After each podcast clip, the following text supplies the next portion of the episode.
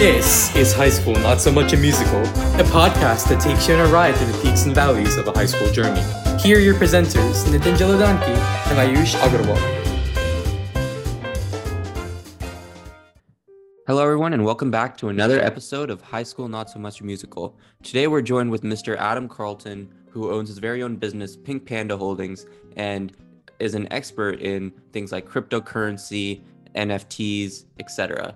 So, Mr. Carlton, could you talk about your business, Pink Panda Holdings, what it does, how you went about founding it, where it is at now, etc.? Sure, I'd be happy to, and thanks for having me today.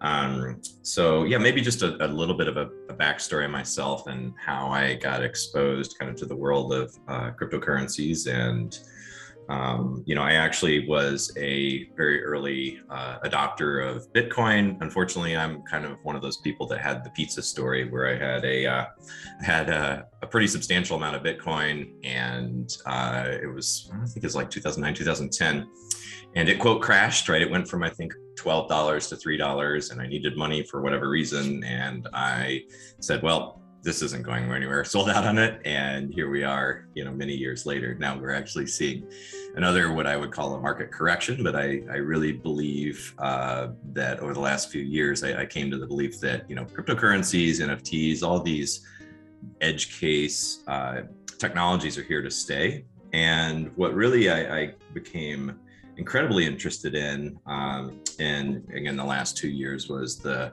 rise of decentralized finance and um, almost just from a, a, personal experience and trying to get onto decentralized finance. If you've never done that before, uh, it's an incredibly challenging um, experience for even a, a, technical person, for someone who understands it. Um, you know, you have to connect into these very uh, difficult uh, browser extensions, and you have to move things through wormholes, and you have to um, make sure your gas settings are right. There's all these really bizarre things that are very specific, right, to crypto. So, um, you know, we uh, th- there was a group of, uh, of uh, traders and developers in particular. There was one developer that I uh, am pretty good friends with, and we decided to take the plunge, and we wanted to develop a um, a wallet and a decentralized exchange. And kind of that vision has morphed uh, over the last uh, seven, eight months to where we're realizing that the, the gap in the market is, is there just isn't a friendly um, access point on a mobile device, right, for a wallet that is cross chain, that you know that makes things really simple for the end user that's fun and intuitive and so that's where we landed is, is we're really trying to build a uh, a mobile application, right, that allows uh, you know someone who's new to crypto or doesn't have a lot of time to deal with the intricacies of it to access DeFi, to access NFTs, to access the metaverse, all these amazing cutting edge um, use cases that, that have started to really develop in the last uh, year or two. Yeah, definitely because I like one thing that I picked up on was that you're trying to make it easier for like the end user and that kind of like brings up this video that I was watching a couple years ago where this group of people, this was like maybe 2016, they were just trying to go one day just solely off of Bitcoin and trying to solely work off cryptocurrency, but they don't really know how Bitcoin and how cryptocurrency works. So before I get to like my my actual question, I was just wondering if you could explain to the listeners what is a cryptocurrency? Where is it actually stored? Because it's not a physical token even though like people make metal bitcoins and say that they're selling them around. It in reality it's just in where it's decentralized finance right? So where exactly is the token? How exactly do you trade it for anybody who just doesn't know what bitcoin is or cryptocurrency as a whole is right now Sure thing. I'll, I'll, I'll do my best at this. This is always a, a, challenging question. Is you know what is cryptocurrency? What is a blockchain? And I feel like analogies and metaphors are, are pretty good to help people understand. So I have a, a bit of a uh, metaphor that I put together that, that people have enjoyed is um, imagine you're on a, um, a neighborhood block, right? And there's a hundred uh, families on that block and 10 people, to, you know, in each household or each family, and you've got a thousand people, right? And there are several um, uh, reputable grandmothers throughout that block. And each of those grandmothers has a big bound ledger, right? That they uh, write down every time someone transacts. So, say you give someone something, they write it down. You take something from someone, they write it down. And uh, everyone trusts the grandma, and everyone can go look at their books, and everyone knows exactly what transactions took place. And no one's gonna, you know, try to mess with grandma and the other different grandmas that are gonna basically, you know, sync up with each other. And that's like that collective um, uh, ledger is what the blockchain is. It's and and no one is ever going to be able to take that book away. So that's like an immutable feature of a blockchain, right? That's what they mean immutable. It can't be censored. So basically, um, you know, you'd have to uh, uh, take out grandma, right, to do that, and no one's going to do that. So those are the the uh, kind of core components of what creates um, uh, trust in a blockchain is that everyone can see it. Everyone knows what the transactions that are taking place and basically without you know draconian measures it cannot be stopped. Um, now there are some countries that have taken more draconian measures uh, you know china some other uh, uh, countries have taken more draconian measures. But in general i think that you know the world is is going to accept adoption of that so how does that relate to cryptocurrency well cryptocurrency then is uh, effectively, it's a, uh, if you think you have this blockchain, right, all these different addresses across a blockchain, um, you uh, access a portion of that that you own. So that's what happens with Bitcoin is if you uh, have purchased Bitcoin, and we can talk about mining in a minute, if you purchased Bitcoin, um, you can access that Bitcoin. What you have is, is you have a, a, a number of that in a wallet that you access through um, an encryption key, right? So it's distributed through that entire blockchain like you know you and and your your access to what you have reserved on that or what you own on that what you have custody on is is reserved and, and controlled by that address that you access through a private key and then why does that have value well it has value because much like um, any asset out there, whether it's a US dollar, whether it's Apple's, what have you, is, is people set a value on it because they believe that's what it is worth. Um, now, uh, there's clearly a, a, a, highly, highly speculative nature to that. I think that's why we see these, you know, major swings, right, in um, the price of Bitcoin over its life. But in general, because Bitcoin is a what's considered a uh, uh, deflationary or it is a, a asset right that is not going to ever um, exceed its maximum value. It's seen oftentimes as a potential hedge against inflationary currencies such as the, as, as the us dollar. Now i know i threw a lot out there you know did any of that make sense to you guys? Can i clarify that for you yeah i think that like analogy with the grandma in the neighborhood makes a lot more sense now because like a lot of people there's just so much like fake stuff going around saying that you can like trade these metal bitcoins and stuff like that that some people just get like confused.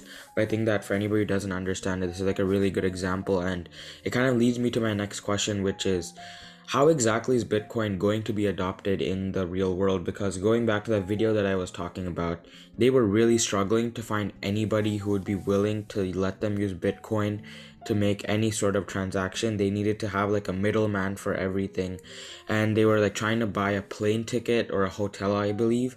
And like they had to find some sort of loophole where they could add something to their wallet and why why do you think it's taking so long for companies to kind of accept bitcoin because they're seeing that so many people are after it now and like everywhere that you see like over Reddit, if you just type in the stock market, half of the people are talking about cryptocurrency and stuff like that. So why do you think it's taking so long for the like general world to kind of get around this idea of cryptocurrency and that it really is a viable option? And then my second question is um how exactly do you create a cryptocurrency and mine for it? Because i remember watching on tiktok there's these people who will buy like this rural landscape and then they'll build their own mining facility where they get tens of thousands of computers and they supposedly mine cryptocurrency. So how exactly does all of this work?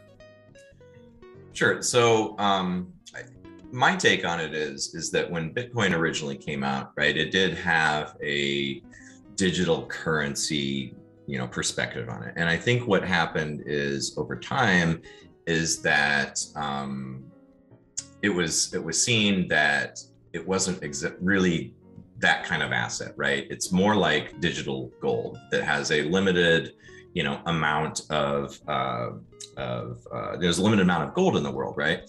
And you know, if you have mined some gold, you don't take that gold and go into, you know, the convenience store and say, here, I'll give you this chunk of gold for whatever I want, right? You convert it to something else. You convert it generally to US dollars. So I think what Bitcoin has morphed into is more a store of an asset value over time, right? As a as a, a hedge against um, inflation and as kind of the original, you know, digital asset that came out there. And so, what I see uh, uh, has happened over the years, and especially more recently, is, is we're starting to see um, stable coins are really starting to now uh, take that uh, that middle ground, right, where you can actually come into and out of uh, cryptocurrencies very quickly and retain a pegged dollar, a pegged um, a pegged value to the U.S. dollar. Okay, so there are a number of different stable coins out there, and that's probably an entire podcast around you know how stable coins work, right? But what that is is again, it's a it's and you're starting to see uh, governments now looking at this. Um, uh, you know, the U.S. dollar actually, or the U.S. government just released a um, uh, a report on you know where they're considering going with a stable coin and it looks like if the US government being Congress and the executive branch decide to issue a US stablecoin, which I think is very likely in the next few years, then that's their take on it, right? It, it, it creates very seamless transactions when you have it in a, uh, a stable coin versus again bitcoin that has volatility that's not terribly liquid that has you know all you have to create some kind of unique mechanism to transact it versus uh, coming in and out to a dollar we all understand that right um, there are other asset classes out there that have tried to kind of step into that transaction type role, but I'm, I frankly think that that makes the most sense. People understand the dollar, uh, they understand what one means against that, and they and you know it's a lot harder to explain to someone well that's going to be 0.000002 bitcoin right how do you how do you price that? How do you understand that? Um, to your second question around mining, so Bitcoin was the original uh, what they call proof of work miner. And the the simplest way to explain this is basically you're running a, um, a you know pretty substantially powered um, CPU, uh, and what it does is is the way the algorithm is is set up. And I'm not a highly technical person, but this is my understanding of it. Is that um, there basically is a a random um, uh, uh, allocation of a Bitcoin when you hit, you know, uh, that uh, kind of that that wheel that you're spinning through this mining process, right? So you're constantly mining, mining, mining. Oh, you received a Bitcoin, mining, mining, mining. And there are ways that these can be aggregated. Um, to your point, it is a, a, real large consumer of electricity. And so what we're starting to see is um, other chains uh, are, are, moving to uh, or starting as more of a proof of stake concept, right? Where instead of actually having to mine this cryptocurrency, instead, what happens is you have a number of different um, nodes or, or validators out there that hold and uh, create a, um, a transaction point for that cryptocurrency right? And so what happens then is is they are rewarded for creating the um, creating the stability of that network and that's the way that proof of stake mining operates right? So that's the difference between proof of work and proof of stake. And i think that there are very few proof of work cryptos um, coming out nowadays because again you know um, uh, there's there's definitely a lot of uh, concern about how much uh, you know power especially bitcoin consumes.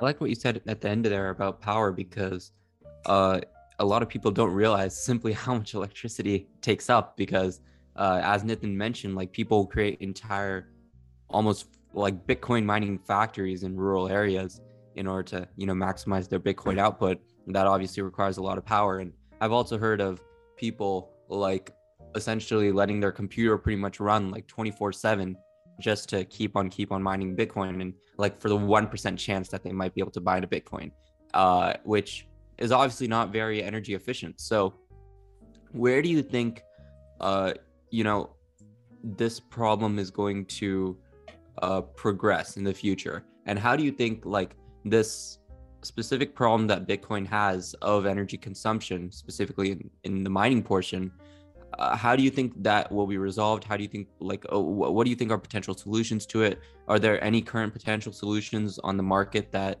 you know people are kind of adopting, et cetera? Yeah, I'm not really sure how you know in the long run, right, that Bitcoin power consumption is resolved. I, I, think what we are seeing is, you know, there's a lot more discussion around it, especially as you know climate change becomes more and more prominent. Um, I think what you're seeing in the short term is, as to what you mentioned, is it's going to um, areas that have excess power, right? Um, that have you know a lower cost for their power. So you'll you know Texas picked up a lot of uh, a lot of um, miners when when China banned mining, and I know that um, where I think Kazakhstan is the second um, uh, largest miner out there. But there's there's still a conflict with that, right? You know, you you see um, you know issues in Kazakhstan with um, you know they were they were consuming too much of the power from the grid, and then that caused problems. So uh, maybe you know the answer longer term is we find better ways to produce power. Obviously you know solar gets cheaper and cheaper and more productive. Um, yeah i'm not i'm not sure how that challenge with bitcoin is, is solved you know over the long term. Now when you look at it as a kind of percent of global power consumption it's still fairly small right? But they you know say oh this is the this is the uh, consumption of a small country or something like that. It's not insignificant. So yeah, I think that um, you know that that's a, a, problem that that does you know someday need to be solved, and it, it's kind of an indicator of just in general, like how do we stop looking at um, electricity as an endless source of power that we can just you know consume freely like this and and adjust for that. So I'm sorry, I don't have an answer for that. I know how it's being addressed today. I just don't know how they solve that in the long run. Yeah, definitely. I totally agree. And like one of the things that this whole conversation that talks about about like cryptocurrency and everything like that is like personal finance as a whole, right? Because these high schoolers who are like directly coming out of high school, they don't really know what cryptocurrency is. They don't know how to trade crypto. They don't know how the stock market works. And this is something that like if ayush remembers when we very when we first started this podcast back in like august of last year we were talking with one of the investment advisors about how the stock market works and how exactly the stock like how high schoolers can get into the stock market. So what exactly do you think crypto can bring to the high school community right now? Because there's like one person uh, like only one person that i know from my grade. Um sid if you're listening shout out to you. But if he he's one of like the only people who's using crypto and maybe like trading crypto so how exactly can high schoolers get involved into crypto and i was going to ask you something about nfts but i want to save that for part two so I guess that so just how can high schoolers get involved with cryptocurrency as a whole? How can they start trading? And where exactly can cryptocurrency take them into the future? Because just as you said, when you bought the coin in 2009, it was going nowhere. It actually crashed, but then over the long term it like it, it went up a crazy amount of money that like nobody can even imagine. So how exactly can high schoolers take this power that cryptocurrency has and harvest it for their future? Yeah, that's a that's a excellent question, and you know I have uh, a couple kids that are high school age, and I talked to them a little about this too. And so my son got interested, and I said, "Well, listen, don't don't put a dollar into any of this until you go out and understand some basic investing principles, right? Um, you know, time value of money and what is compounding interest, what is dollar cost averaging, right? Those are concepts that you know you should understand for any asset that you potentially look at investing in. And and cryptocurrency is a you know it's it's not terribly old right? It's highly speculative. It's highly volatile. So you know uh, i kind of equate it to um, almost like technology penny stocks right you know some some will do extremely well but many many many of them will fail um, so you have to understand what you're getting into. Now, the beauty of being um, young is you have an entire lifetime, right, for that for that uh, value to compound. So um, the same thing I tell my sons. I say, listen, don't look at this as some kind of get rich mechanism. That is how so many people get destroyed in this, right? If I had just patiently bought and held, you know, and it isn't that long of a time, right? I'm talking like 10 years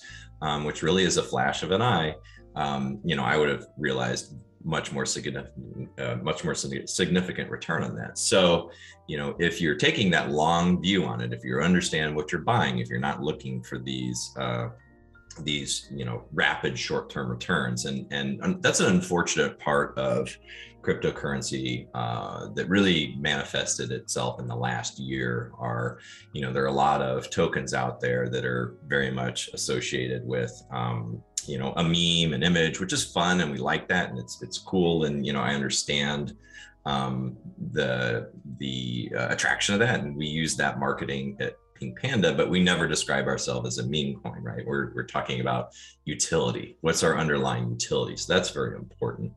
So uh, i'm probably going to get a few haters from this but I, I always call out dogecoin as an example. Um, dogecoin as far as I know, still has absolutely no underlying utility whatsoever, right? But what it does have is a tremendous tribal community support from it, which is kind of being led by um, a bit of a disruptive person. We all know, you know, how Elon Musk likes to uh, uh, swing his cryptocurrency stick around but I don't think that's healthy. I don't think that's good for um, for people to to think that they can you know get rich on the next Dogecoin, right? They should be finding um, you know uh, assets that they think will have real value over the long term, and they should be able to understand why they think that will happen.